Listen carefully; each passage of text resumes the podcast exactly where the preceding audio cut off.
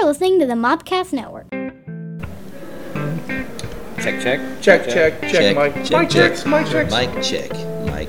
Uh, my levels look good. Peter Piper, Peter Piper, Peter Piper. Peter Parker. Peter Parker. Peter Parker. Rachel Sunberg. Ra- Oh, that's probably just naming our favorite characters. I'm sorry. My bad. My bad. Welcome to a very special edition of the Weekly Mopcast. This is episode 21, and we are kind of live in uh, Atlanta, Georgia.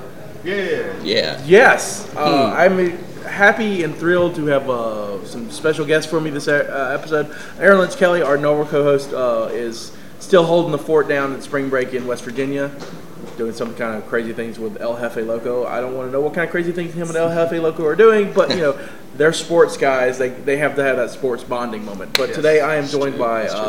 Uh, Lots of folks. So I'm gonna let everyone introduce themselves, and uh, that'd be awesome. So let's start with my co-host over here. Hi, uh, I'm Robert Shelton. Uh, known Scotty since uh, we were wee lads. Wee lads. Wee lads, uh, laddie. Yeah, we're, we're from back home in Alabama. It's true. It's true. Hey. I'm Jason Albin Thomas. I make Storytown. Yay! Love Storytown. Uh, I'm John Cantees. Uh, you can also catch me on Memory Card Radio, part of the Mopcast Network on YouTube and on mopcast.com. I like how you threw in the plug. I appreciate the plug. Yeah, so, uh, yeah, we are in um, sunny, little chilly uh, Atlanta. Um, Yeah, the weather just bit. turned. It was like Beautiful yesterday. yeah, and warmer the day before, Mm-hmm. and just a little cold front came in and just was like, oh yeah, winter. We just want you to remember we're still around. I've, I've found that uh, whatever they have in Mobile, Alabama, we get two days later. Oh. So that's always a good way to check what's coming. You can't really trust it this time of year. Yeah, it's, that's it's, true. It's going to be really cold today. Tomorrow it might be blistering hot, and then it'll be lasagna from the sky.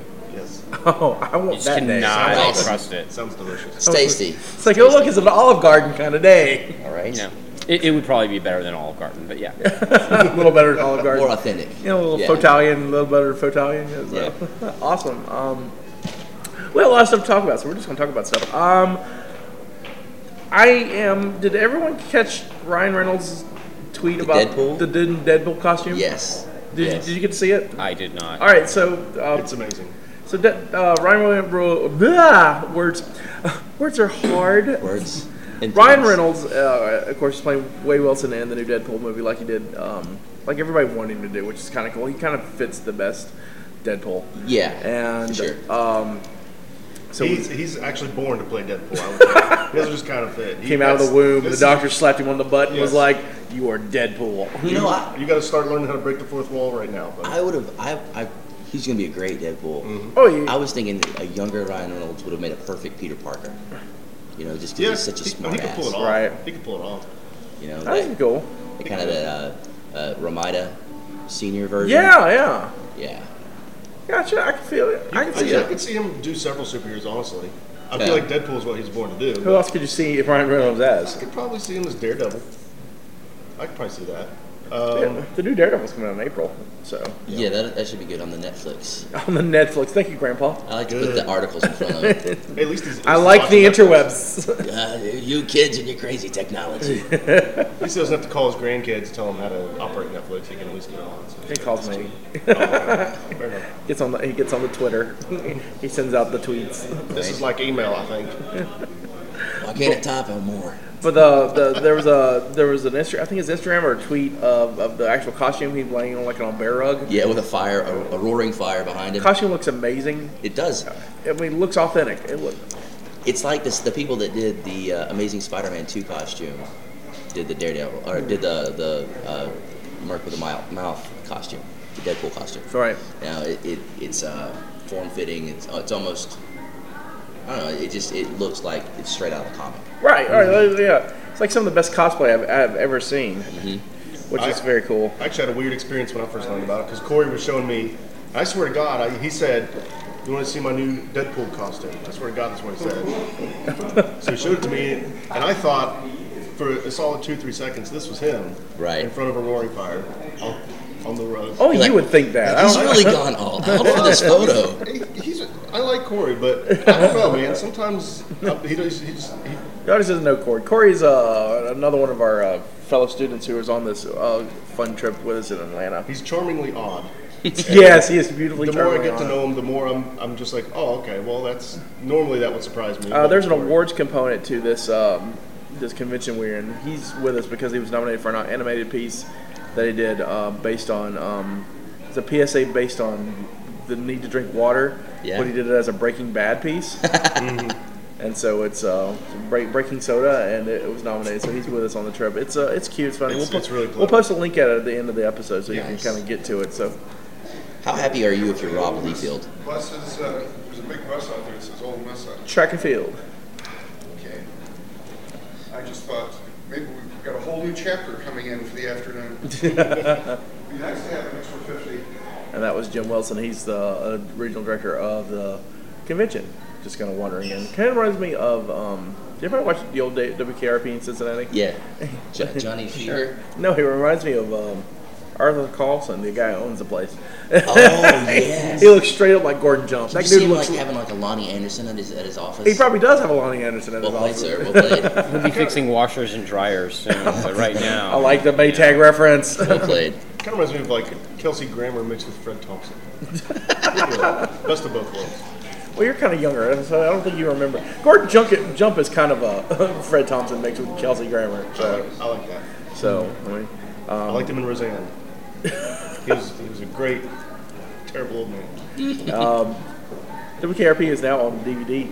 Is it? Yeah, with the, with the original music, Shout uh, Shout Factory's doing it, and Nice. so yeah, I like how this show has no topic. it's really interesting you say that. The uh, the original music is something that Shout Factory kind of like in its origins uh, was really like fighting for. Shout Right. Factory actually was uh, developed right around the the fight to get freaks and geeks onto uh, a media, and so it was a it was a real nightmare to keep the the music, which was you know really critical, Right. Uh, especially Right. like in that first uh, pilot episode where you know convenes in the dance hall and everything like that.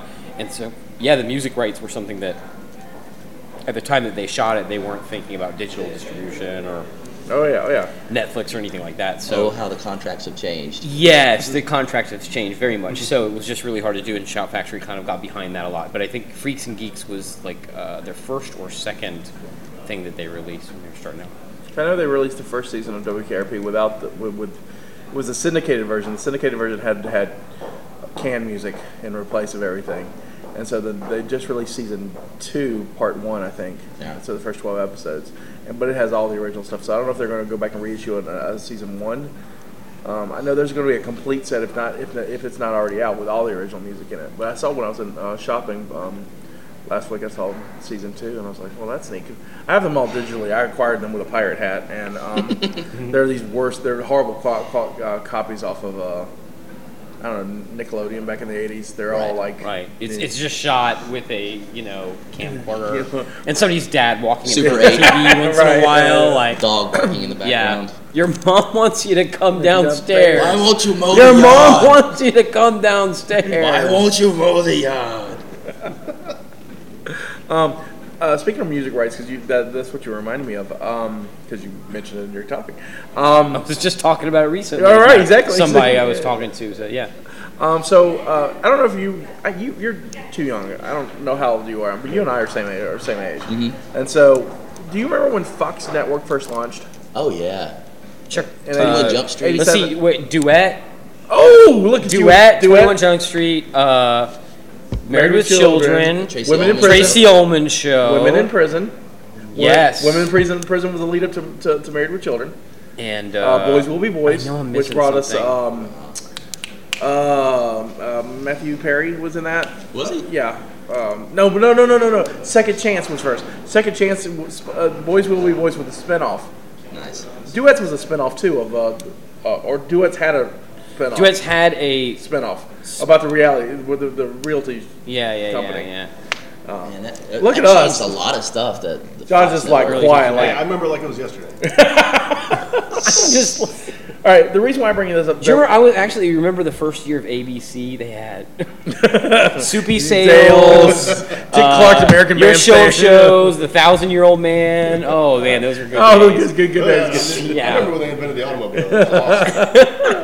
We were walking everywhere with the Remember, horses. remember It was me and Fire? Shecky Greene just sitting down and It was watching. cold It was before really fire. cold before fire. And then Prometheus, he brought it, brings it down to us. He, got, like, he had a lot of trouble for that. I, Right. I know a guy that knew him. They were roommates. You could- now, do you guys like? You guys are audio people. Do you like Stan Freberg? Do you know Stan Freberg? uh, not remind me.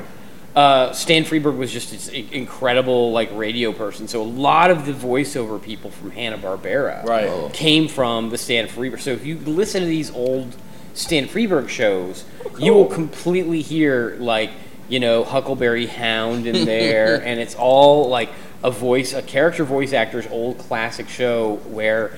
All these guys, when they weren't doing cartoon voices, would be on Stan Freberg show. Oh, that's awesome. Another audio guy you might know is is Jean Shepherd. Do you know know Jean Jean Shepherd, Shepherd? Do you know Do you know anything about uh, a boy named Sue? The song "A Boy Named Sue"? I know Shel Silverstein wrote it, Yeah. And then So uh, jo- Johnny Cash Cash performed it. right. Shel Silverstein wrote it, but it was Jean Shepherd's idea. So you have this trinity of Jean Shepherd, who was the guy who wrote uh, the Christmas Story and, and voice actor, uh, voice overed it. But he he was doing a radio uh, program with a, a big cult following for a long time. That's how the Christmas Story came about. Right. These are his stories of growing up with Flick and everybody. And then Shel Silverstein uh, wrote the, the words and, and Johnny Cash performed it. So it's just this bizarre combination of people. And I just always, rem- I just kind of imagine them hanging out together in a bar and just like shooting. and they all have different drinks. It's like Johnny Johnny Cash has a bourbon. You know, See, I would think they'd have whiskey stuff maybe. like, like uncharacteristic drinks, like you know, Mai Tai. yeah, like Johnny Johnny, Cash? Johnny Cash got a mai tai. Yeah, Shel, Shel Silverstein would have uh, just like, you know, something with like a crazy straw. Right. And Jean Shepherd would just be uh, spilling his drink off, of, off onto uh, people and licking it off of them. Just strangers. Before I went from, from that tangent to uh, the reason why I went to the Fox tangent because of the music thing I was going to mention. So, uh, do you remember Werewolf? Oh yeah. Wow. Yeah. That was, it didn't last long, but That yeah. was about season. There's like Not two- as good as Manimal. not well. I don't know. I think What is really? it, no, no, no. But there's Chuck nothing Connors as good. Chuck Connors is in uh, Werewolf, so I, I, I, I would say yes, better than Manimal because it has Chuck Connors. Yeah. Um, that was that was supposed to come out on DVD sh- uh, about three years ago. I have a bootleg copy I picked up at Dragon Con. Speaking of Atlanta, and um, it's one of those shows that it's like I, I, I haven't seen this since I was uh, 87, so I was 10. Yeah. And so it was one of those things. It was Sunday night at nine thirty, and it was like, "Come, mom, mom, can I stay up to watch the werewolf show?"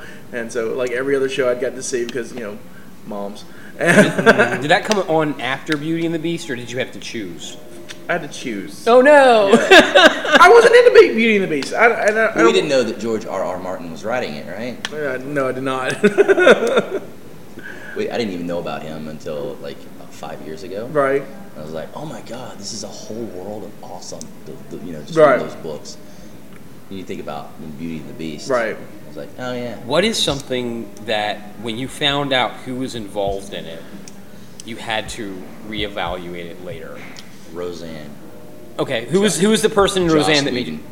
Okay, I didn't know that. All right. Yeah, we wrote like two or three episodes. You, yeah, I think he was a big influence in Roseanne. I think No, he- he, he, it was like a just minor? season, like a se- like a season. Scotty, did you have anything? Oh, well, get back to me. Let me think. Um, you mean like reevaluated in like a negative way? Like, oh no, that No, that like like me? uh, like I watched Have Gun Will Travel and I liked it, and then I found out that Gene Roddenberry was writing it, and kind of kind of had to watch it again. I was like, oh wow, okay, now I'm looking for look at it through a totally different tolerance and intelligence and all these. You know, I didn't realize Young Frankenstein was a Mel Brooks movie for like ten years. I don't know what my problem was. I don't know why it didn't click. But then once once I realized that, because it, was- it was stylized differently. I know than why. I know it was written by Gene Wilder, Oh, really? Yeah. Well, maybe Yeah. that's why.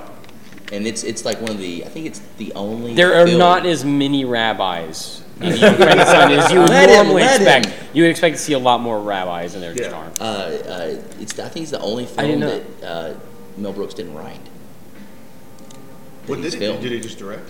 Yeah, I mean, Yeah, he, he the- added flares. Like I, I read that when I was in college at South Alabama. I read the screenplay. Go Jaguars. Go Jags! and I read the, I read the screenplay by Wilder, and I was, you know, it was like it's pretty much the movie, but you can see the changes, you're like, oh, that's classic Mel Brooks kind of stuff. So yeah, Yeah, yeah. He just Well, really maybe that's insisted on Marty they practiced it Feldman for the sex appeal, you know. Did So- Pryor do some work on it too? say what? Didn't Richard Pryor do some writing on that too?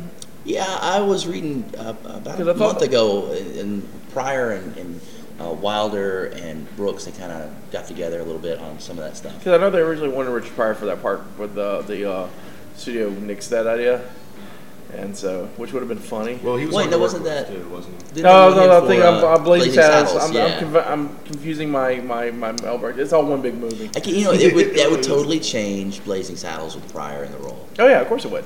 You know, I, I don't know. I don't know that would be better. I, I, I like Cleavon Little. I, oh, I do too. I, I I think it'd be uh, uh, different. Mhm.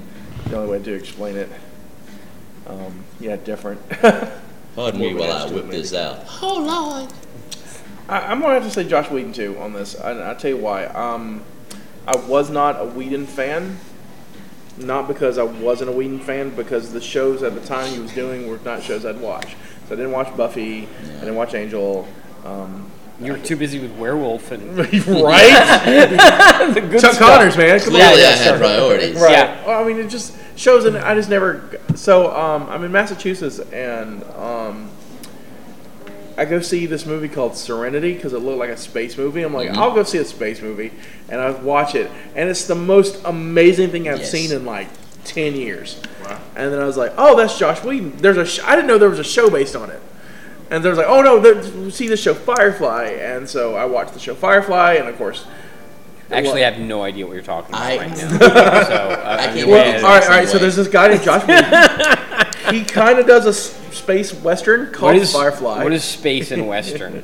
Uh, that's actually a really good way to get into Firefly. Uh, if you think about it, it's not the worst thing in the world to get uh, that resolution and then come back to see Oh, yeah, stuff building exact- up to it. Like, there's actually a lot of things like I have experienced that way where I saw kind of the bigger work and then get to go back and see the build up into it. Right. And I kind of write that way sometimes. Just it's it's a kind of an interesting way to experience Firefly it. fans always question the fact that how, how I could do the, the big film and then go see the, the show. Same. same And, I and, did the same and, way. and I said, well, you gotta understand, I'm in the age of Star Wars. I, I know an ending of a movie before I see a beginning of a movie. I've seen, you know, I've seen how the trilogy ends, and then you know, you know, 18 years later they start the trilogy anew. Well, Doctor Who's like that. The Doctor Who's like if you're watching Doctor Who now and Right. you love it enough that you kind of want to go back and watch them walk around in a rock quarry for a couple of hours. Right. That's not that's pretty cool because you're seeing like this back history and it's it's a very very different experience and all that. But it's a cool way to experience it is just to go back and see like what got us here. You know, where's where's this And coming from? Classic Who is a completely different feel from the reboot. Yeah, There's a lot of organ music. Yes. Yeah, I, I, I can do some of the 80s, the Tom Baker stuff. I guess Right. I can do a little bit of that because that stuff's on. There's a few episodes of that on Netflix.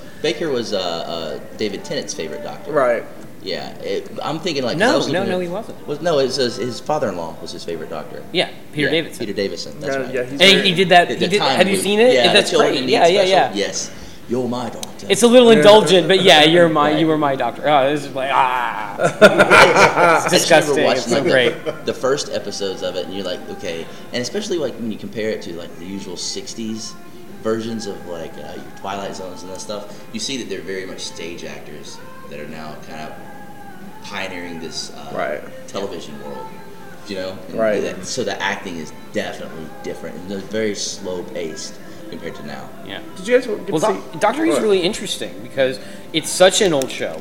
It, it completely is a time capsule of the history of television. Right. The first uh, episodes, you know, they don't have them anymore, and uh, there's there's a couple of, of episodes of the first uh, season, um, and they they didn't know what reruns were. There wasn't such a thing as a rerun. It was something that like hadn't even been invented that concept yet. They would It was more like stage or something.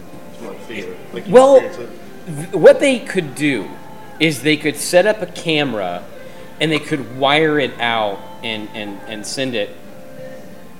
But they hadn't had a really good way to record on a magnetic media yet. Mm-hmm. So they would wire the shows out to like where they needed to go, I think, you know. And so there was this thing called kinescope. So if you really wanted to save something, you would set up a, a film camera on a monitor and film it, and that's how you could save it for posterity. Right. And why would they do that? It is a children's show about a guy in a, a wooden box. It's just not worth saving.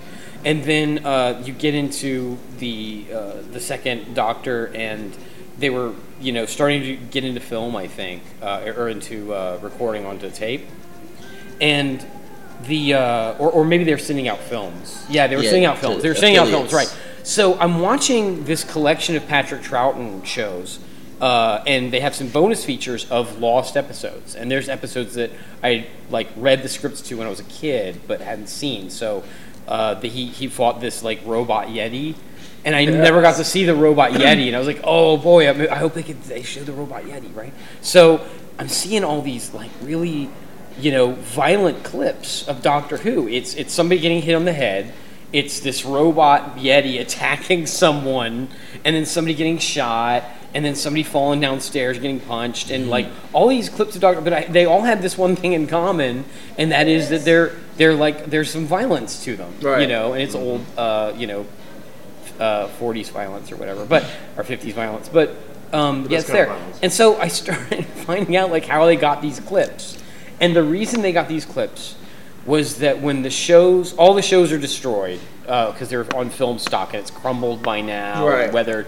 All these shows went to Australia, which has always had heavy censorship as far as drugs, like like Bioshock uh, couldn't get played over in uh, Australia because of the drug use, and uh, they've always been really heavy into censorship. So there was a guy who was getting these Doctor Who episodes in and taking the films and cutting out the violent parts and putting them into a desk. so they found this desk. And they open it up, and there's like all these pieces of film, like little spools of just the violent parts And they got that Australia was trying to protect everyone from. And that's all we have now. of those episodes. It's like a desk of is- violence. Is a desk of violence. It's like no one must ever see these.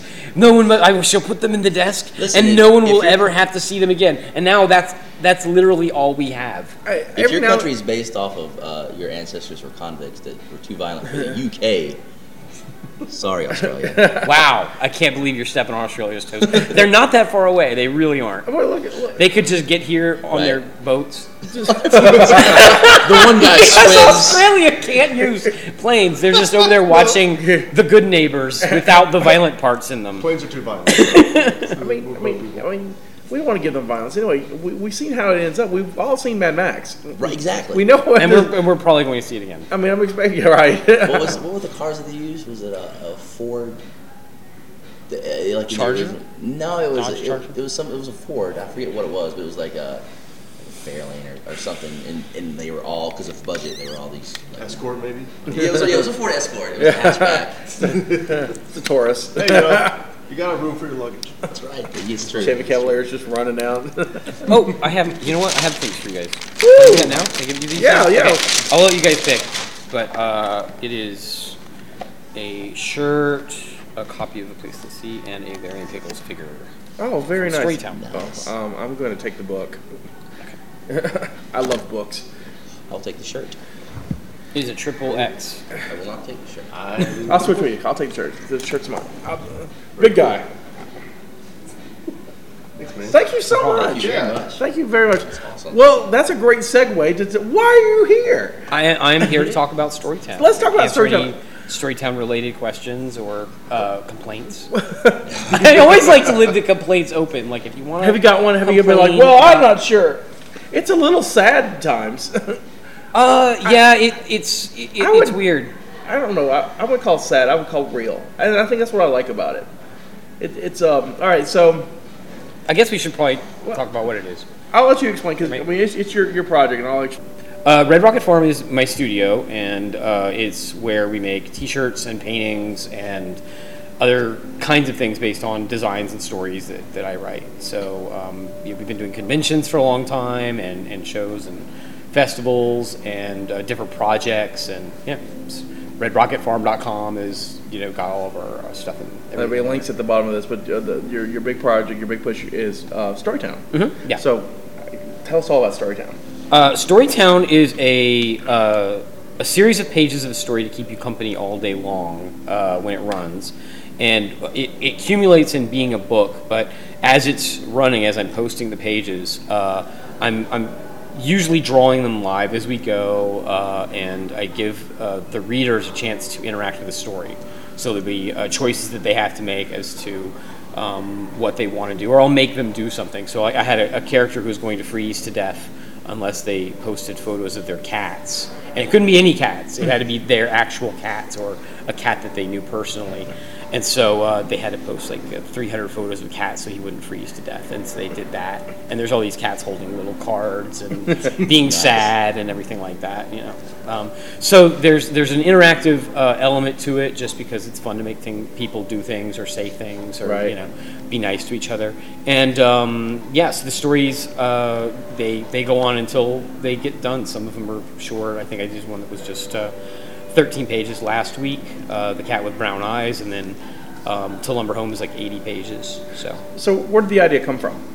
it, it actually uh, it happened really organically. Uh, I was working on um, a sculpture for a uh, store that was doing an art show where they wanted to have um, they wanted to have these mods and, and vinyl modding is basically where you uh, take a, a, the, the blank vinyl figures that you've seen that everybody's kind of noticed in the store and you dress them up or decorate them in some way and there's people who just take this very very seriously and, and do it full time they're artists and craftsmen who are, are famous in this culture. Right. um, like everybody knows their names and everything like that. And i got asked to be in the show which was really intimidating because i uh, that that's a new thing to me. And um, so I was trying to do this uh, robot, and um, the idea that he was he would have a balloon on his head and he could he could fly, um, and so I started doing a uh, tutorial on how I did it, just so we would you know have some cool pictures for people to see what I've been working on. And so um, as I'm doing this, I'm getting bored. It's uh, middle of the night, and it's late in the evening, and I'm just like, this is really boring. I mean, the people who are reading Red Rocket Farms uh, feed aren't necessarily people who want to learn how to make a vinyl figure look like a robot that has a balloon on his head. Right. So I started writing the story where I'm starting to talk to him. Like I'm, I'm actually cutting him with the Exacto knife blade, and he starts squeaking and talking to me. And so I'm staying up all night long. and I'm just like writing about how this guy is complaining about me pulling the back of his head out and reaching in there and doing stuff to him. And then halfway through it, he decides he wants to fly. He wants me to help him fly. And so I'm talking to him, and, and, and what I started doing was making it so that I knew he wouldn't be able to because he's just too heavy. And the story's called Too Heavy. And so he's he's talking to me saying, "I'm so excited about being able to fly," and I'm just like, "Oh, it'll be great. You'll be so happy. I'm sure it'll be fine." Um, and everybody kind of noticed it, and uh, it got really popular, and um, it it kind of uh, made me realize that there was uh, a place for something like that. So. Uh, kept doing it with other stories. It's, it's, it's really cool. I like the interactive part about it. I mean, I, I mean, I, I've, I've been in a, I've participated in a few of them, and uh, so it's it's great to pass the day along. Of, you know, you know, between you know, for us it's between classes, and, and I work on campus, so it's like, oh, I gotta get to the computer to see what the next page is. Yeah. And that's and that's a that's a fun thing about it. And of course, you know, we share everything we get, and uh, it's it's. I love the artwork. The artwork's beautiful. Oh, thank I mean, you. Truly, truly. Um, who are some of your influences? Uh, you know, Just your brain. no, I mean I definitely have some. Uh, I I uh, I met Moebius when I was a kid, and I know everybody says Oh, that's Moebius, awesome. yeah, I was a, I was a really little kid, and I met this guy. I didn't know who he was, but he had posters, and my sister and I went up to him, and it's uh, Cheek Rod, and he was so incredibly nice, and it was it was like uh, the the first celebrity I ever had met as a child, and he was really really nice, and so. I started following his artwork, and uh, I started reading the Elsewhere prints when I was older, and uh, reading Blueberry and everything that he was doing in Arzak and everything. And I started just noticing how much of an influence he had on everyone, and and what he was working on when he was doing the spacesuits in Alien, or when uh, Studio Ghibli was was doing Nausicaa, and it was obviously very influenced on Moebius, and Right. you know. Um, it was uh, it was just like wow, everybody likes this guy, and he's just so nice. He was just an incredibly nice person. Well, I'm jealous. So, but the thing is about about being um, well, I, I I wish I had appreciated it more. Right. Well, And I was just like, who is this French person? He's so kind. um, I think I was like kind? 11. It was like, um, so uh, the thing about being influenced by, by something is that it's okay uh, to start out like that because at the end of the day, what you're doing is going to be so different. I mean, Oh, yeah. You've been doing it for years. It's just going to completely deviate from it. And I've just known so many artists who, or, or writers, who are horrified at the idea of picking up somebody else's style too much. But if if you're working on making it your own, it'll be unrecognizable eventually. Oh, I believe the same way. I mean, I mean, with, with my writing, and I mean, I've got my my influences. Um, um, comic wise, I'm influenced by you know, I'm very dialogue heavy when I write comics or scripts, and so I, Brian Michael Bendis is just Oh, yeah. he's very dialogue heavy. And while we we have different subjects we talk about, but yeah, he's an influence. Uh, Mark Millar, um, Garrett Moore, um, Grant Morrison, um, Claremont. I mean, Claremont, Claremont, sure. Chris Claremont. I mean, the, the, Right. the king of the X Men right there. I mean, I mean, I mean that's how I learned to write so, uh, uh, scripts and comics. I mean, it was just, I mean, I read prose as a kid, but you know, I, I, and I, I write some little prose now because the same way when I read, read prose, prose, it just I get bored. My mind wanders too much, and so I, I give me like four or five pages. I'll give you a good short story, but I get over that. I'm just you know doing one on the walls or doing something else, and so. Um, you know, I, I, I agree. It's important to have those influences. You've got to have a, you've got to have a starting point. Yeah. You know, things just doesn't happen that organically. I mean, Right. you've just got to have you know something to, to you, know, you can be that seed, but you got to have something to water it. Well, even Jim Lee started by aping John Byrne, right. right? And then J. Scott Campbell by aping Jim Lee and Playboy. yes. And so uh, it- you it's, It's it's primarily a writing thing for me. The- Right. The, art is a secondary thing. Um, it's it's one of those things that what uh, are your writing influences? my writing influences are. Um, I mean, I, I have early influences like John Irving and you know, but um, yeah, Hey, f- yeah, for me, I mean, like, um, I guess I, uh, for screenplay and stuff, I cut my teeth off when I was a kid watching Tales from the Dark Side and uh, Monsters and stuff. You know, it's, uh, uh, I, I'm a fan of the um, the '85 Twilight Zone. So Oh, yeah. Wes Craven wrote some of that stuff, and um, uh, Stephen King wrote one or two of them, but um, Harlan Ellison wrote a bunch of them. And I, I have the pleasure of meeting Harlan Ellison, and that man is beautifully crazy. Is he? You ever, ever, I mean, he's just, I mean, incredibly talented and knows it, and is just. I'm sure no one would, would argue that that Harlan Ellison is not a delight. I had nothing but fun with it. Uh, um, we met him at MegaCon in 2002, and when we were uh, just trying to, you know, uh, try to try. It was our first convention as a as a vendor, Right. and so we, were, we had our little comic. We had no, we were way out of our element, and um, we're in artist alley, and there's this these two gentlemen, these guys wise, and they've got this awesome hip hop rap comic with, with about cars right by us, and they're running the the Gran Turismo soundtrack on on, their, on a CD player. and across the across the aisle is Harlan Ellison. They, they have a celebrity uh, signing at, during the day, and Ellison's there, and he's signing. And he stops the signing for a minute and stands up and walks over to the other table where the two guys are and says, "I will give you a dollar if you will turn that shit off." Ah.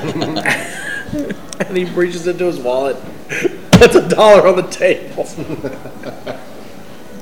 and they, and one guy goes, "Well, if you sign it, I'll t- we'll turn it down." So he says, "Fine." He's like, so they somewhere have a dollar bill signed by Harlan Harlan Ellison, so they can turn down the music. So I'm that's, glad they thought to ask him to sign. it. that's the only Harlan Ellison story I have. But I have a Harlan good- Ellison that's a story. good story to So have. I have a Harlan Ellison story. That's funny.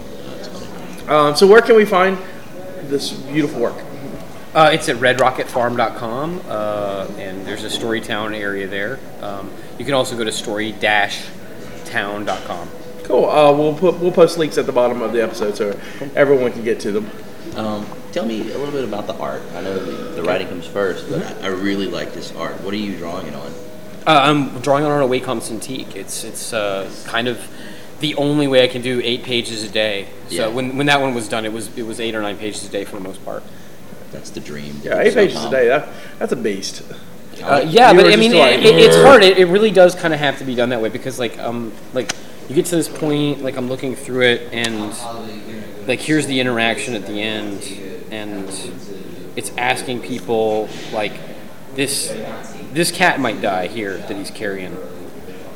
Like he's he's carrying this thing around, and I don't know what's going to happen at this point. So I'm drawing this, and I've been up for two days straight, and I can't even see, and I don't know if this cat's going to be alive or not.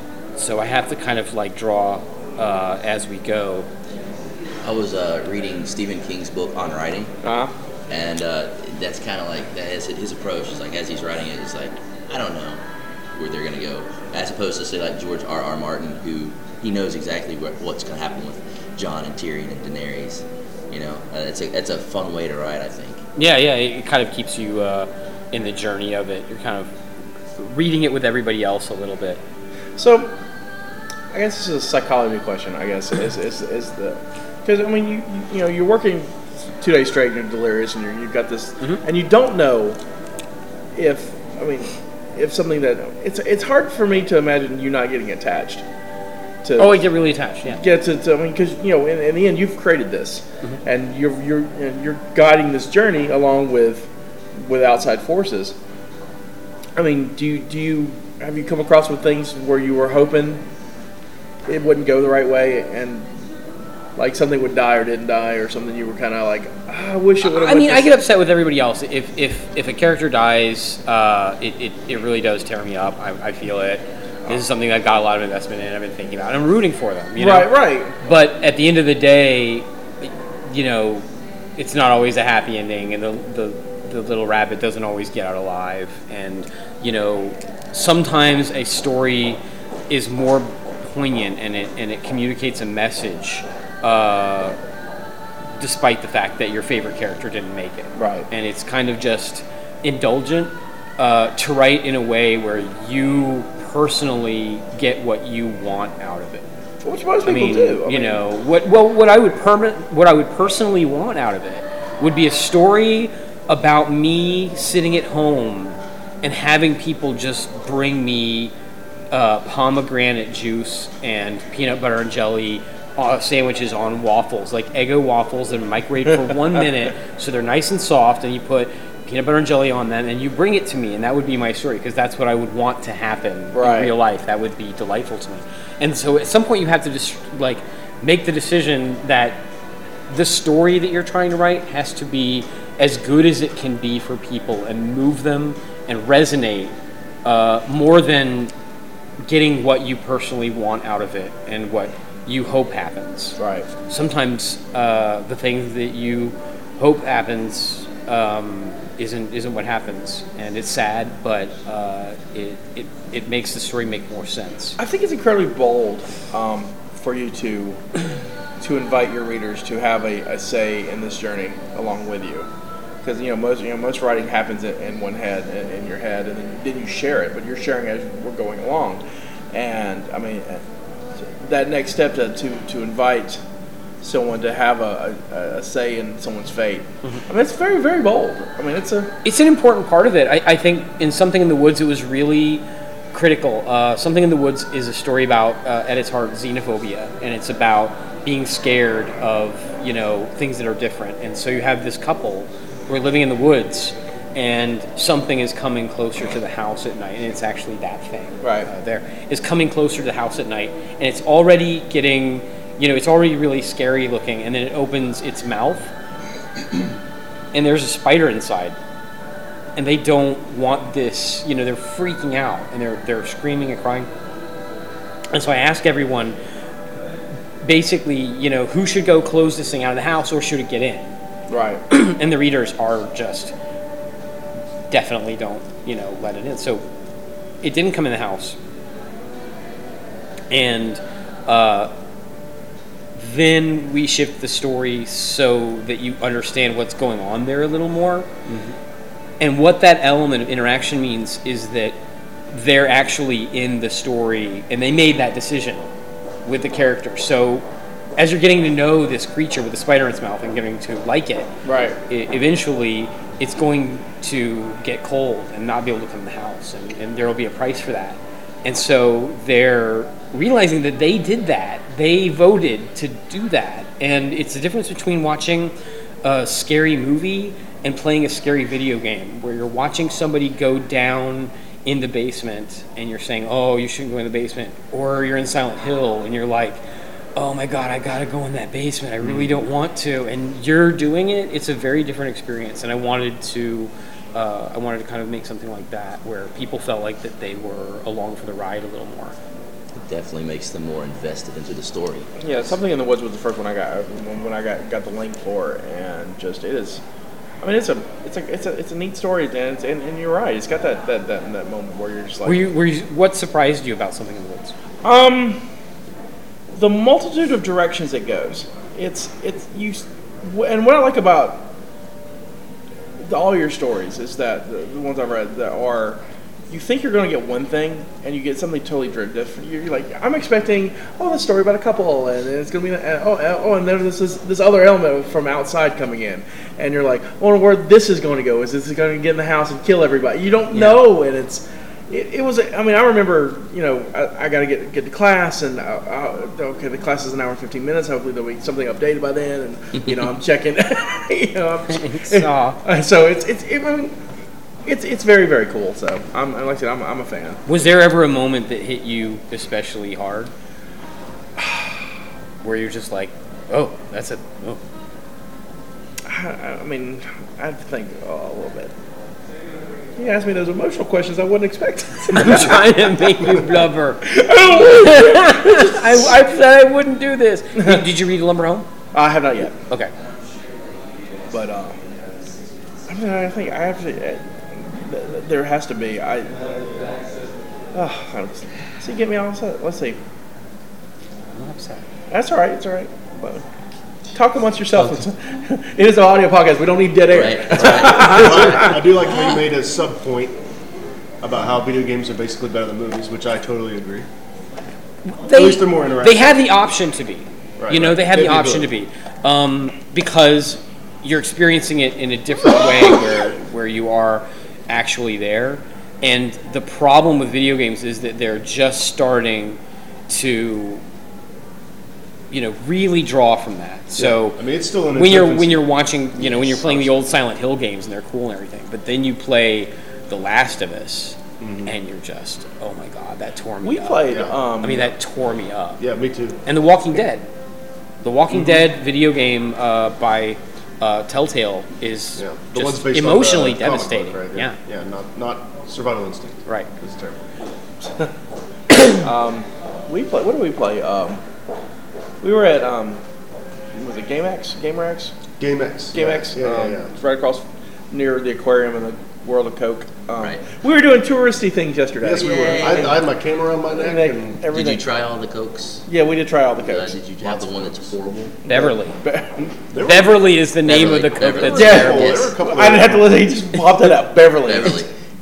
For the most part, though, they were all pretty good. I went to school with a girl named Beverly, and she was very bitter. and so I've always been able to remember the name of the Coke in that good is form. terrible because I remember this You're- little girl. She was like in Also third terrible. grade, and she's just a terrible, bitter little girl. Of course, you're drinking Scowling. Beverly, and you're wondering who enjoys this. Right.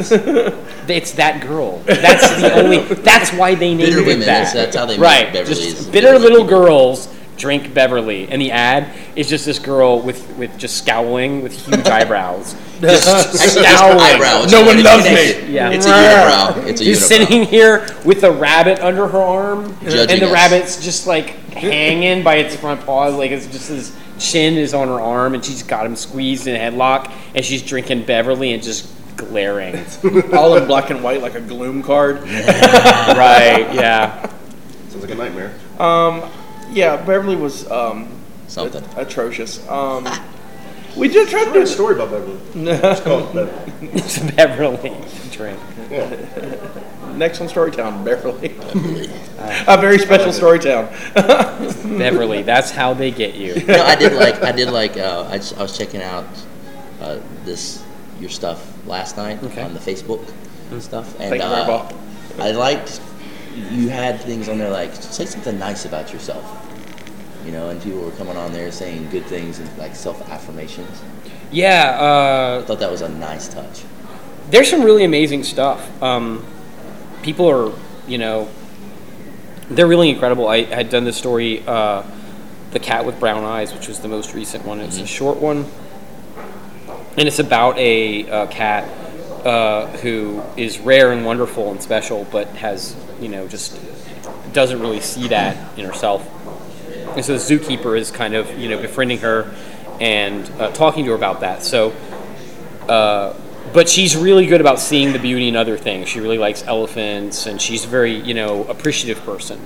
And it's it's interesting because as, as fans of things, and, and I am, and, and my readers are fans of things. We're appreciators, and and that sometimes means that you're so good at loving things, and you're so good about seeing amazing, beautiful, awesome stuff, and thinking about it, and getting passionate about it and it is so hard for people to like themselves. Oh yeah. And this, this is these are people who will talk for hours and hours, just like we are now, about the things that we just love like crazy, passionately, on the edge of their seats, eyes open wide, drooling fanatics about Frank Miller or about Moebius or Petticoat Junction or whatever your thing is, and really excited and. Uh, at the same time, they'll want to talk to someone that they like, but then they'll think that they wouldn't like uh, them back, or that they would impose on them, or they're not good enough. Oh, I, And we get so good at seeing amazing beauty everywhere else. And so the story is kind of about that principle. And so early on in the story, I asked people to say something nice about someone they knew. And everybody did. And then later on in the story, I said, This one's harder. Say something nice about yourself. And so there's just hundreds of comments of people talking about And- and- things uh, and like that. And it's imagine- really interesting. I mean, I'm, I've been going through this process too because um, you know, applying for grad school, you've got to do that, that that Self-sell. art, that that self sell. You've got to do this this paper about well, why you and what makes you special. And and you said you're from Georgia, and, and you and I are both from Alabama. You and I have this. It's not only hard, harder for us to talk about ourselves. We're taught not to. It's bragging. Yeah. You know, there's Don't a whole brag. culture in the South that no, no, you don't brag about anything. And so, and uh, Well, there's a difference between bragging and, and loving yourself. Right, right. Right? The- but, but they, they feel connected, don't Right, they? right, I mean, right. When so- you're taught to never brag or boast Right. or be, you know, what we don't do in our society, which is probably a good thing. Right. There's the other part of it where what is the side effect there? What is the part where you're like not used to being able to toot your own horn? And so you also kind of like hate the way you think, or you go to bed and you start thinking of the people you've wronged years ago, or the stupid things you've said. Right. You know. I uh, I'm in the process of applying for other teaching jobs. So by day I'm a teacher here in uh, around Atlanta. by night he's a superhero. That's right. It's the spandex is really binding, you know. But uh, during the daytime, you know, I've decided, okay, I'm going to move my family to a, a different spot. You know, I want my kid to grow up in a certain area by water, and kind of like I did, uh, but but a lake, right? So there's this particular spot I want to go into, like Forsyth County. In a holler. A holler, if you, if you will. A holler, Yeah, if you will. down From West Virginia, holler, we know what hollers Oh, are. yeah, yeah. right? Two so, separate haulers. so now I'm going to these uh, these interviews. And I'm talking with these principals and stuff, and it, I'm one of maybe 200 candidates for this one position that's open, up. You know, and so I have to find myself bragging, which is what it feels like. You know, or acknowledging my worth. Why me over all of these people? Right. And that's hard. That's hard. But to you do. know what? There's another part of it that you don't know about. And I didn't know this until I was in a position where I had to hire people to work at Red Rocket Farm. And that the other part of it is that when you are hiring people, all you want is that next person to come in and be a good fit. You put out a Craigslist ad, or you you know reach out, and um, uh, at, at some point we got to the point where we felt comfortable talking to our fans about who wanted to work at Red Rocket Farm. Uh, and I, I, I, I, was concerned about that for a long time uh, because I hate the idea of having somebody who's been a fan for three years sitting in front of me and having to say, uh, we're going to choose someone else. What is my favorite, you know? And um, that's just mortifying to me. I hate being in that position. But at some point, Heavy as I wanted head, people. Where's the crown?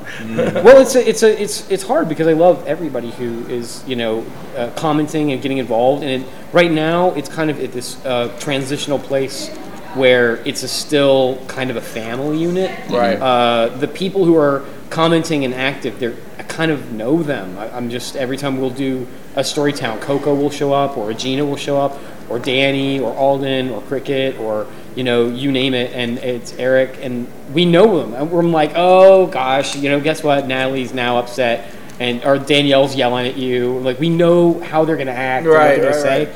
And um, there's these two sisters and Sarah and Andy, and so it's really funny. It's really great, but it's like a family unit right now. And the idea of having to say no to any of those awesome people is very uh, heartbreaking.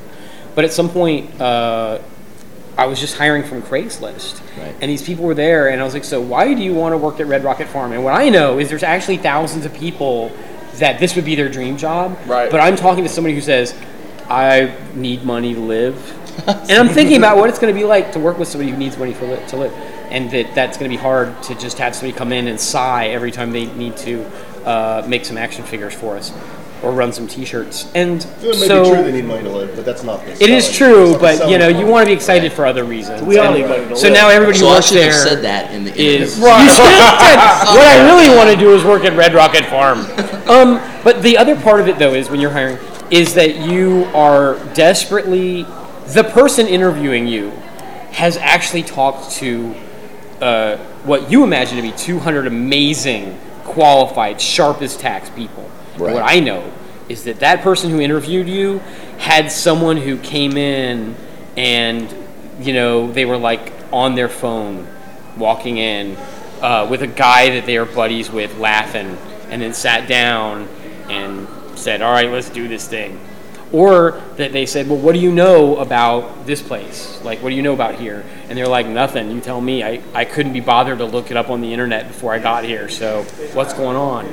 You, you always think the worst. You always think that everybody else is just great and you are not going to do well enough. But I tell you, I promise you, from being on the other side of it, if you've ever done it, all you want is someone like you to come in and be what you need and what you want. And when you find that person, you appreciate them. I, I just want to talk about Krista for a minute. Go please do. Krista works at Red Rocket Farm, and Shout out to Krista. She is just a force of nature, and she loves her job. She just loves it so much, and she's such a joy to work with. And when uh, if you're at a convention and you see Krista, say hi. But every day she says, "Oh boy, I get to."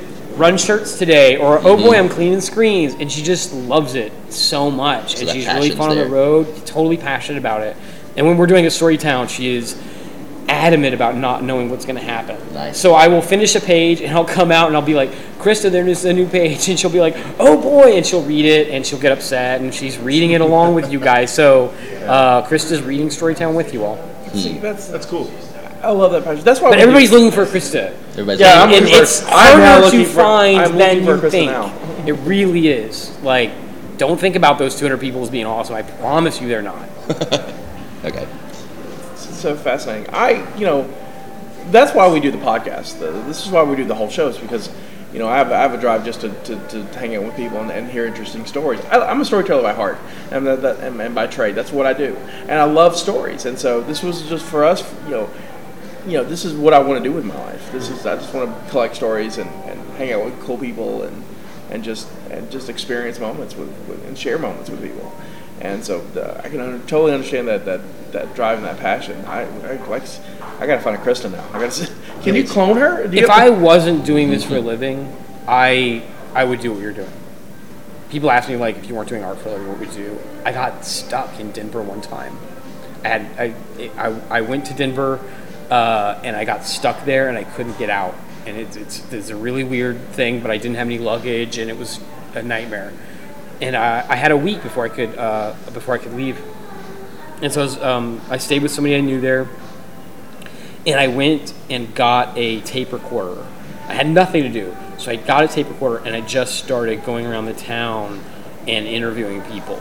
And there was no. This was before NPR was popular. Right. There were no podcasts. I was a kid, and so I just started going to these stores and being there, and it was kind of like a 70s sitcom where the uh, the traveler goes from town to town helping out towns in trouble Like I went to this place and they were trying to figure out how to get this machine to work, and so there's all three of us sitting here trying to get this machine to work.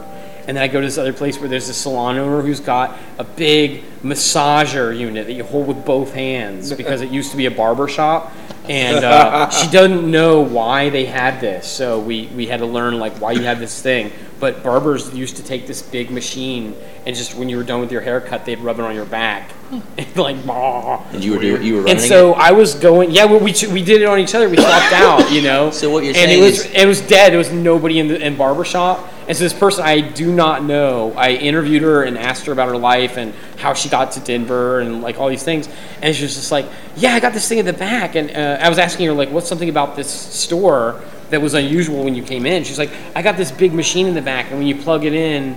It It, it, massages ch- you. it churns. It's like a machine. And I was like, let me, let's see it. She's like, okay. All right. And so she brings it out. She's all excited, and uh, it had these two handles on it, a pad. She's like, I think you put it on somebody's back to make them like feel good. I'm like, let's do it. She's like, okay. So we just took turns with this thing, and um, yeah, a lot of little stories like So you, that. you were kind of like Bill Murray in Groundhog's Day in the back half of just wandering around talking to people, Doing good And I decided that if ever I really just couldn't figure out what to do. Uh, anything else, I would always have that would be a, a way to entertain myself. Is just go from town to town and ask people for their stories. Humans of New York, right? That's, that's kind of the. Yeah, It's a little like that. they say- Well, I did this thing called Free Drawings for Total Strangers, and uh, that was actually uh, a, a comic strip that I still keep up. I kind of revisit it once in a while. Yeah, I was, about, I was going to ask about it. But uh, basically, Free Drawings for Total Strangers is something where I will be at a show, and sometimes I do it, and sometimes I don't. I don't do it at every one, but I will sit there with uh, Copic markers and a pad, and I will ask someone uh, questions when they come up about their lives, and I'll Yeah. say, you know, what's your name? Uh, what's an animal or a creature you like? Uh, what is a scary? What is this? What do you think is the scariest food? And so I asked, I had this girl, and I asked her um, what was something she was really terrified of, and she says, "I'm really freaked out about spiders. I don't like spiders. In fact, please don't draw about spiders. I, I promise you, I don't want to. Let's Not not. drawings. let's talk about something else. I don't want to upset anyone. There's this big line for this, and so I was like, "What's something you've lost recently?" And she said, "It's uh, my phone." And I was like, "Did you get another one?" And she was like, "Yeah, yeah, I got another one, but I lost my phone." And I was like, "Okay, well, let's draw a story about what happened to your phone because you're probably really curious about where he's at now, and maybe he's hitched the rails or he's doing something really good." And so her phone is sitting there where she left it, crying for her to come back. But he knows that she will eventually come back and and, and save him. And uh, she's upset about this, and she's starting to tear up, and her mom is with her. And then I started drawing spiders crawling all over her phone and getting into the cracks. And then the phone is saying, I can feel them laying eggs inside of me. Oh, and she just starts sobbing and crying. And I'm sitting here drawing this. I'm really getting self conscious. I'm really think I've gone too far. Right. What And I I finished done? it. I right. And I finish it, and she just hugged me for like a minute. It was this awkward minute of this crying girl hugging me, and just her mom says, "This is the best thing that's happened to her at the whole show. She's so happy right now. I know it doesn't look like it, but she's really, really happy." And so, yeah, that's like was a happy uh, one of my favorite things to do is uh, free drawings for total strangers. There, there's one right there. We're, we're passing around the iPad showing. so, But a lot of times they're they're really uh, they're kind of dark or, or whatever. Yeah, We're we're well, we're and why we're I'm I'm being often asked about the origin of our name, Mopcast Network and Stu Mop Studios, and uh, so Red Rocket Farm. Yeah, it's just I really like science fiction a lot. Um, I um, always really liked classic science fiction.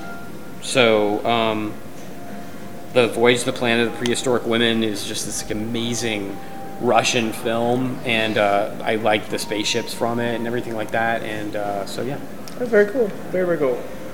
What was the movie with? Um, oh, I just I just had his name, but I don't know it to. Uh, Leslie Nielsen. Naked Gun? Uh, Forbidden Planet. Planet. Forbidden Planet. Forbidden Planet. I saw classic. that yeah, sometime last year. I saw that and I sometime finally, last like, week. watched it. Well, I was able like It's, saw it's it amazing yesterday. though, right? I've, I've seen it here and there, like bits and pieces, but I finally got a chance to like watch from beginning to end and fully taken in. That's awesome.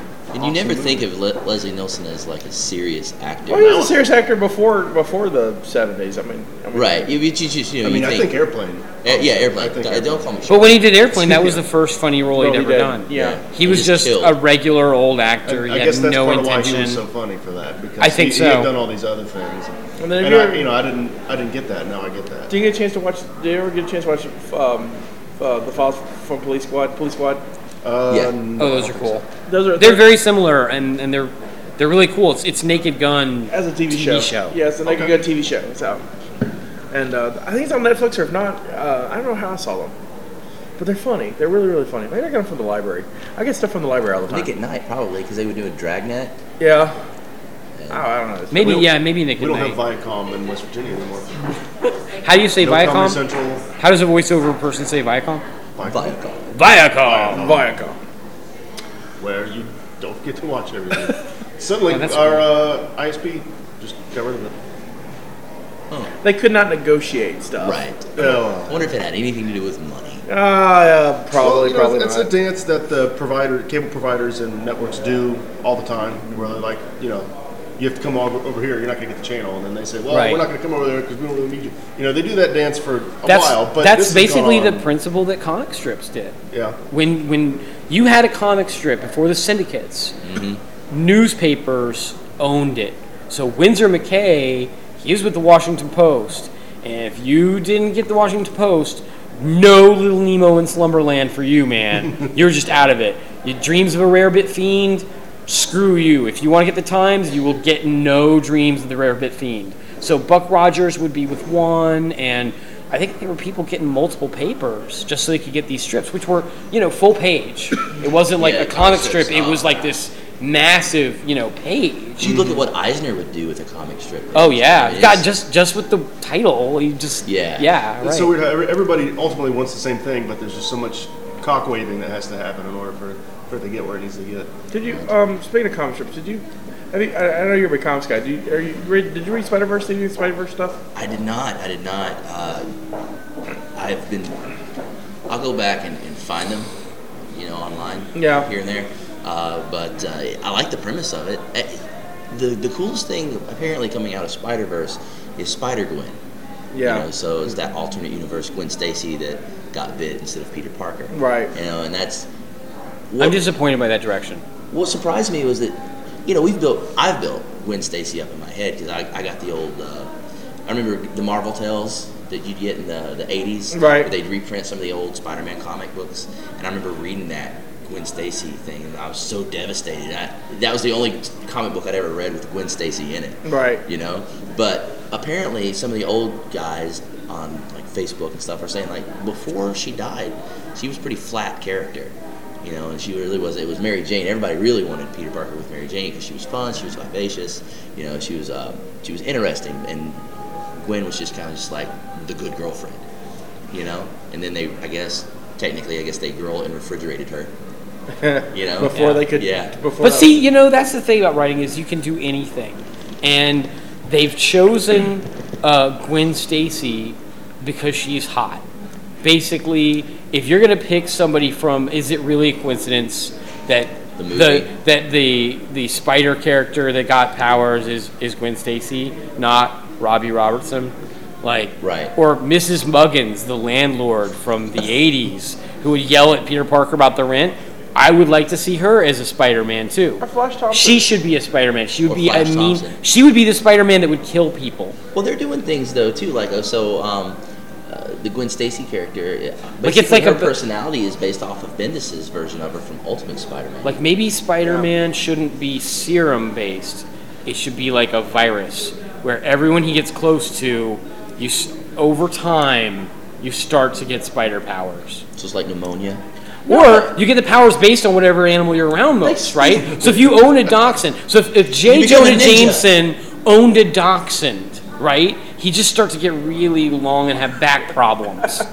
Like His you ears know, would get big. his ears would get big. Right, you start mutating, taking. Why are my yeah. arms so short? yeah, like you're just having a lot of trouble breathing, and you're like, "What kind of pet do you have?" It's just, I just got fish. I don't. I, I don't think really. maybe this is this is actually what happens. That's why when you see people with their animals, they look like each other. Two yeah, that's about- probably happening. You're taking in Two the things traits. because I love how Sure. tangents work. So I have to. It's it's like playing Magic. Last out first. Uh, so. Um, uh, they sort of did that in. Did you you guys read Marvels right? Did you see Marvels? Oh, Alex Ross. Alex Ross, yeah. yeah. All right. There's a bookend companion called Ruins by Warren Yes, Ellison. I, Lance Gainey let me look at that. He had. Shout out to Lance. What's up, Lance? That's a name I hadn't heard in a while. Ready? Gabe Davis. All right. Ah, nice, nice. all, all, all high school friends of ours. But um, there's a bookend companion to that called Ruins, which is brilliant. You can I wish when they would, would reprint Marvels, They'd they put would put, there, too. put there in there. But it's about a, uh, a, a journalist looking at how the Marvel universe has gone horribly, horribly wrong. Marvels is this the same that what- Right. You know, it, everything's right. You you see them on the rooftops and they're having these epic battles and they're fighting and this photographer is watching people be crushed to death by gargoyles daily, Right. every day. This is- a this is- scaffolding or you know. It's, it's kind of a, a It's prequel just to these Astro arms. City. right? It's written by Busiek, or however Yeah. you say Kurt uh, Busiek, uh, whatever you say his name. Uh, he wrote Marvels, and then he goes on to write, you know, Astro City, which is this beautiful, beautiful, sprawling story. But I, I do like Ruins because is like if this is what goes right in the world, how does it go horribly awry? Right, and so there's this there's this mu- mutagen virus that's going around there trying to figure out what's causing it, and what it is is Peter Parker. Th- Then that's what reminded Sure. me. Of it. It's the the he he's I like the- that. No, the the cr- oh the here's the crazy stuff. It's like the Fantastic Four. They find all their bodies after the crash. The the the cosmic the the cosmic rays affected them, but it affected them like they should have affected them. Like thing becomes a rock. He calcifies and dies. Uh, uh, Mr. Fantastic stretches to death. Uh, Johnny Storm uh, explodes at the s- he's uh, he spontaneously combusts at a cellular level, sure. And so he burns. He's on fire. He's so on yeah, fire. And not then, comfortable. And then um, Invisible Woman, she reflects light so much that she can't. She reflects light. She can't see. She's blinded. She reflects from her Oh, eyes. sure, sure. And so she runs into Johnny and burns to death too. That's brilliant. and so um, Hulk and the Gamma Bomb. You know, when Bruce Wayne hits the Gamma, he turns into a giant tumor. And yeah, you, it seems good on paper, uh, but it's like you know the Philadelphia experiment, where in practice you have people who are like phased through the hull of the ship and they're screaming to be killed. right. But uh, ideally, I mean, ooh, invisible to radar, and then you have somebody who has fallen asleep in their bed, and then they've woken up like inside of it, and their organs are just laying on top. They, they, in fact, they did that in uh, Ruins because uh, the X Men are all in jail. They, they, uh, the Cyclops is they they blinded him because he can't stop shooting people, and they've got Nightcrawler in the back. He's chewing on his tail. He's all psychotic. Quicksilver has no arms and legs, but Kitty Pryde is stuck between. The, she tried to escape, so she's stuck to the the bars, of the, and she can't turn solid, or, or all her organs will Mm-hmm. be destroyed. And so it's just like, ah! I read this in high school. It's just like, Yeah. ah! Is Well, that's what happens, you know. I mean, like it was, it, it's having to grow up with its base audience, and they're in a tricky position because they've got to be able to make comics that still appeal to the young people who are reading comics for the first time, but then they've also they're trying to with with some of the same titles do things that you never thought of before. Right. Like you you've got to have this comic strip where Batman's on stakeout and he's on the top of a roof and he's been there for hours and he has to go. I mean, he has to go, right? But he's on stakeout and he can't leave. There's a jewelry store and there's nothing he can do. And he could go, I mean, on the roof, he could just go around. But you have Batman in his costume going around behind the little door thing on the top of a roof and, and peeing, right? But then he knows, like, Clark could see him. And Clark would think that was so funny. and, like, not everybody can go up into space when they have to go, Clark. Um, and so they're doing that. They're they're covering this like, oh my god, I never thought about that. He's gonna have to go. And Walking Dead does that, and you know, all these things where you never really think about how if you just went to Alaska, maybe you'd be okay because the zombies would freeze on the way up there, and all these things that never got covered by zombie movies before are now getting thought of. So comics are starting to care about reality. They're trying to care about like the things that you've loved these characters for for years and years, and what's something that we can do you've never had to think of before. What's a problem that Kitty Pryde has? You know, Right. I I- find kind of comics interesting. I mean, I mean, what like- happens when Magneto has a nightmare? Right. like that's bad right like that's terrible if he has a nightmare i have a friend who had had night terrors and he walked out of a window one time what happens if you someone have someone with superpowers that has night terrors like that Well, they, they covered that in kind of the X Men movie when Wolverine had a, a nightmare and he stabbed Rogue. Yeah. Right. No, he started Kitty, Kitty, Kitty. Yeah, he It jumped up Rogue. out of It was bed It was and Rogue stabbed she had her. to touch. She Oh, had to touch oh, Kitty, he had to yeah. touch you know that's a great example Just is like about so I, he stabs Kitty you wouldn't way. no- normally think about that kind of combination Mm-hmm. is like well you can save your life in this moment like you could make that work It's a slippery. They wouldn't have thought of that in the the 60s The idea of the whole story is fantastical anyway. You know, you you got these. Well, what's the realistic consequence of this being in there? But can you really have a guy that can fly and shoot solar radiation out of his eyes? Right. Speaking of Superman's new power, I, I I read an article that, that bothered me um, a couple weeks ago about a father taking his kids to, to the comic book store mm-hmm. and you know spending some money to let the kids buy some comics, and his daughter couldn't find anything she could relate to. The Harley Quinn wasn't like the Harley from the, the comics, or the, the Teen Titans were like the, the Teen Titans that she knew from, from the comics, and it's interesting that, that over the years in the history of comics, there was a point where kids would read comics, grow up and, and grow up and get away from it, and then would go off to and then they would have children that would get it. And so there was this, there was always this cycle where, where you know you could cover this this era. When the '80s hit, and that, that, that kind of started changing. When we started getting the, the local comic book store became a thing, and collecting became the thing. it Sincere became. Comics. Yes, it's a go shout out today. Ground Zero, man, that's where I would work. But um, I mean, it's it's interesting how, how, how that kind of feeds into itself. So now you've got a, a new a new era where you're trying to find that balance where you, you have to have you've got to have something to appeal to the younger readers because that's your future. Well, and I think I think the publishers are missing a point here because I teach I taught for middle school for 12 years, 11 years, right? And those middle school kids, they're eating Shonen Jump up, you know. So they're these, the basically like when comic books first started off, they were throwaway stories. You you consume the material and then you take the Donald Duck comic book and the they done with it. would they would take stories from other comics Mhm.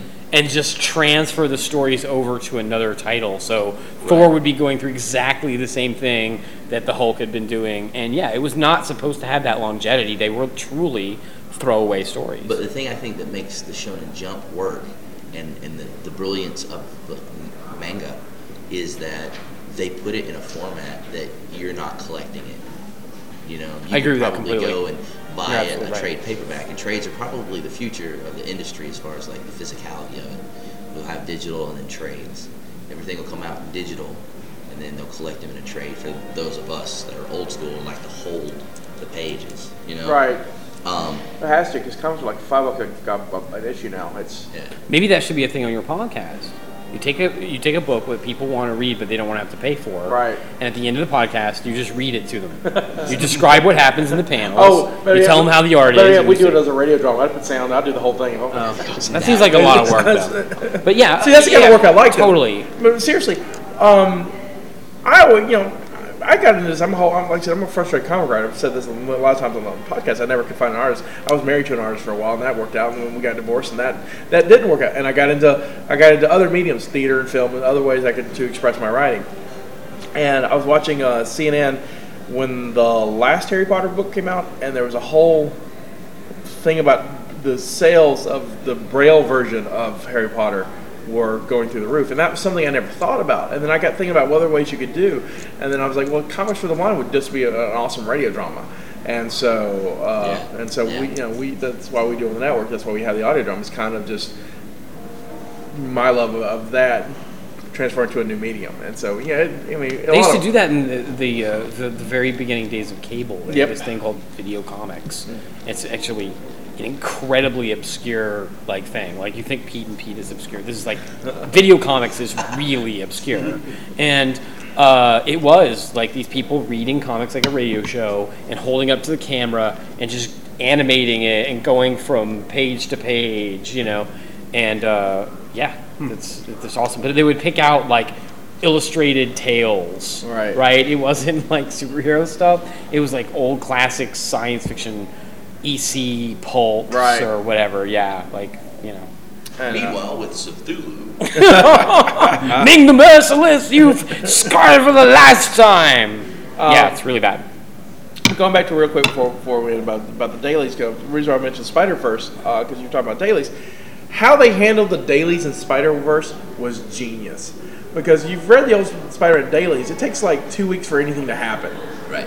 And so what it was was a universe that was slowed down. And Wait, so wait, the- let, let's talk about what you mean by dailies. uh, When well, you say dailies, you're we're talking about comic strips the, uh, and the are you talking about the old comic strips, like were from from the '70s, or are they doing that again? They're doing that- Spider-Man still. Yeah, they're still. Oh, they're that. still running. Yeah. Wait, Yeah. wait. They never stopped running. No, yeah. Spider-Man in the funny Stan Lee. pages. Yeah, yeah. It's drawn and, by uh, Stanley Alex quotation. Sav- Saviuk. Yeah, Okay, so I haven't I haven't seen this since I was a kid. right. But they're still running the dailies. Is it similar? Oh yeah. Oh, Oh yeah. Oh, he's still married to Mary Jane in the comic strip. Yeah, yeah. Still married. Right. running. Well, it's written by Stan Lee, so he's kind of like got his thumb in the original days of Spider-Man. Like, Right. Carnage is not showing up. Right. No, No. Okay. he did show up. Yeah. I think. The- they they started doing the more modern villains about ten years ago. It's- Okay, it's- okay. But see, that's the point. The time and, in the strips is so slow. Right, And so when the yeah. villain from Spider Verse went to there, it took everything was like, and they would repeat themselves like, "Stand back, Mary Jane," and then because it's like two panels, and the next page was like, Uh. "Mary Jane behind me," and the, and the guy was running running at normal time, going, "What is wrong with these people?" Sure, it's, sure, it's, sure. It's kind of like uh, uh, reading the strips, almost like watching a Dragon Ball Z episode. right. Oh my gosh.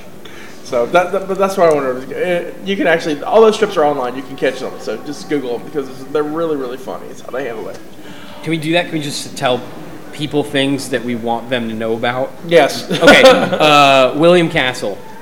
William Castle. Find out about William Castle. Whoever's listening to this right now, uh, look him up. He was a person who wanted to do monster movies and science fiction movies and do B films, but you know he knew that what he was making wasn't as good as Hitchcock. Right. so he had to do something else. And he wanted to make it an experience.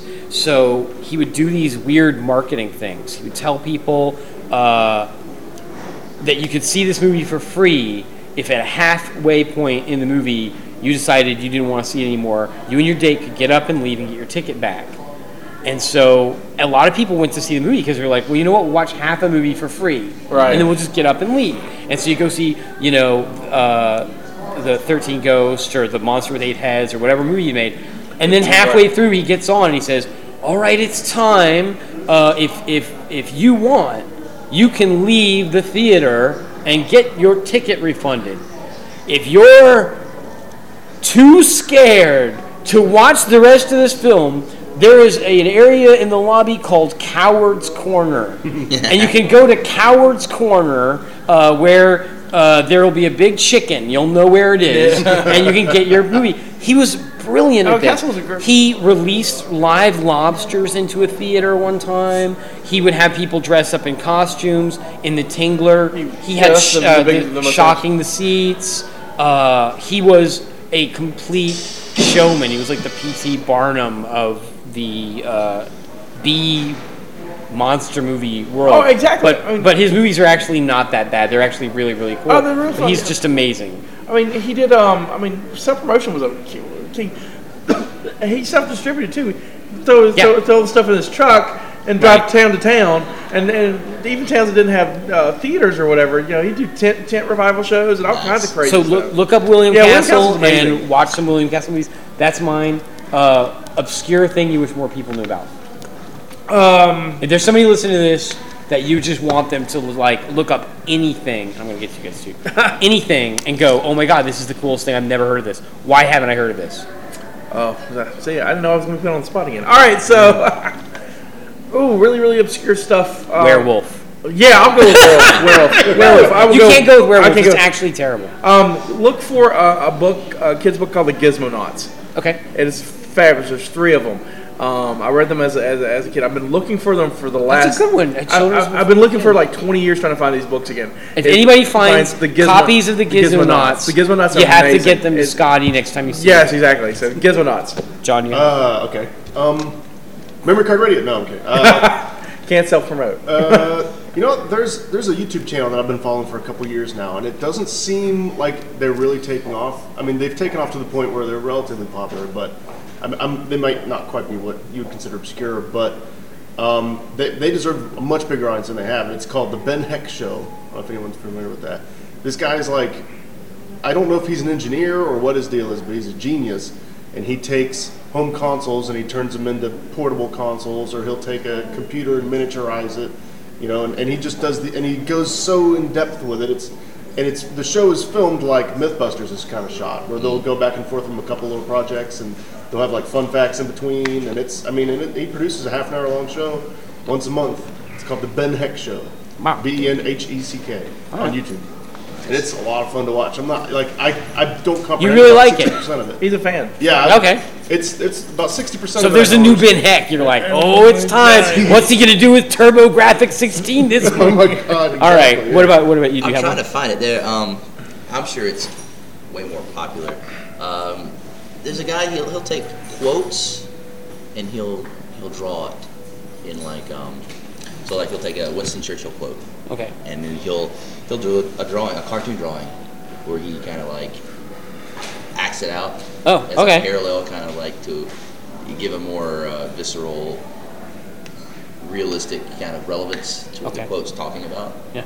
You know, I, I, I was trying. So he'll draw pictures, right? Yeah, he'll draw. So it'll be William. Churchill or Winston Churchill, like like just like naked at the breakfast Saying, table, "Yeah, I'm about to go saying back." the quote. Like he's just sitting there We'll with a bowl of them in the cereal. If, if you have to go through hell, keep going. And he's just naked eating a bowl of cereal, and you're like, oh my god. See, why don't we get the This naked Churchill imaging. movie? I'm waiting for that. That would be great. If you just so had cool, quotes though. from famous people, and in the image they are in unflattering or horrifying positions, Well, I, think, I think it's like more of an inspirational angle. I am sure that that is the But I intention. like your- I I, like where think we could at. go in a different direction I think we though. can. You, the, the internet, uh, room for everyone. So yeah, uh, there's actually room for multiple rip-offs of ideas. Churchill's awesome. Churchill, uh, some woman uh, said, uh, "If you were my husband, Winston, I'd poison you." And he's like, like immediately, he's like, "Madam, if you were my wife, I'd drink it." Nice. He's a sharp dude. He's a sharp dude. Yeah. well, gentlemen, this has been a most excellent show. I've been, I'm, I'm just Oh, Very You know what the music means.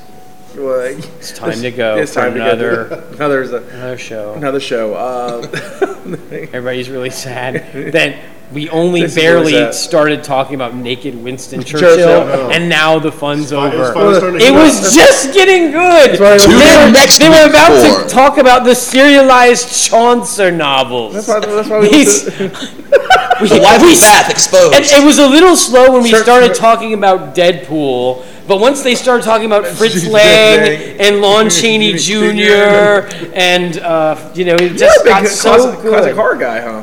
Do what? You're a big hor- classic horror guy with the Lon Chaney Jr. Jr. and the William Castle, and Uh, you know, a classic horror, classic sci-fi. You know, um, yeah. it's really cool. I'm actually taking. I think. I'm But uh, actually you know taking- what? I think that should be a regular thing, though, on your show.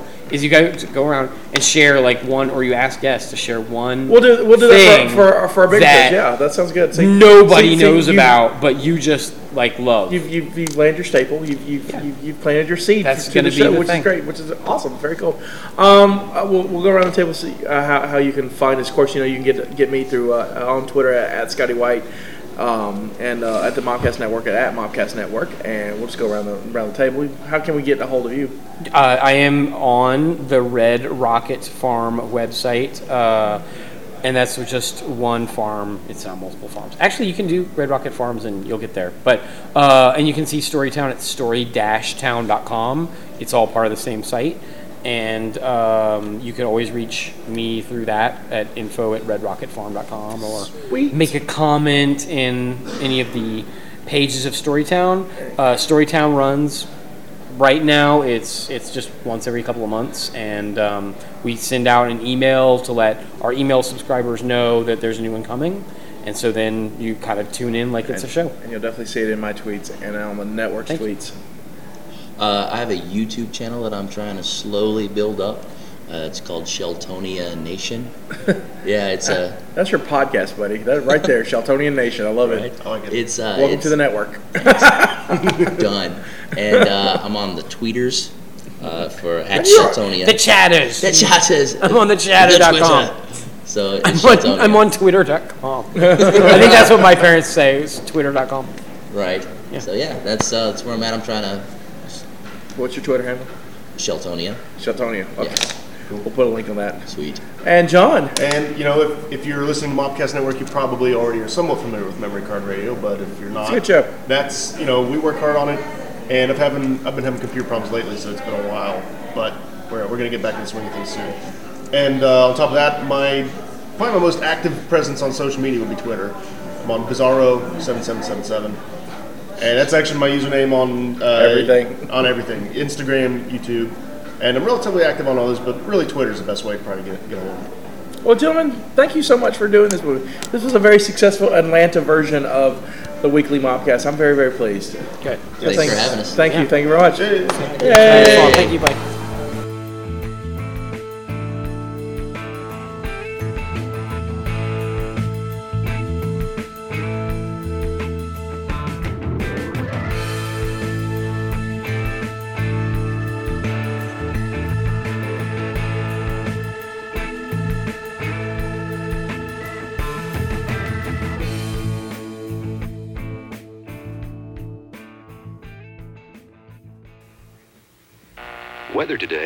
Greater Cincinnati area.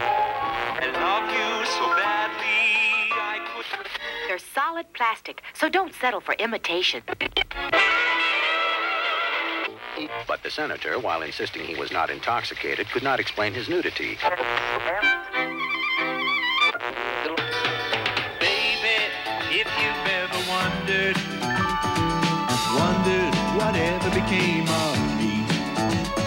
I'm living on the air in Cincinnati, Cincinnati WKRP.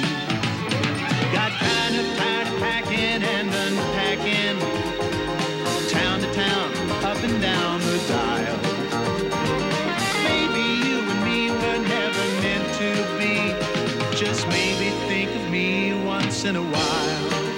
I'm at WKRP in Cincinnati.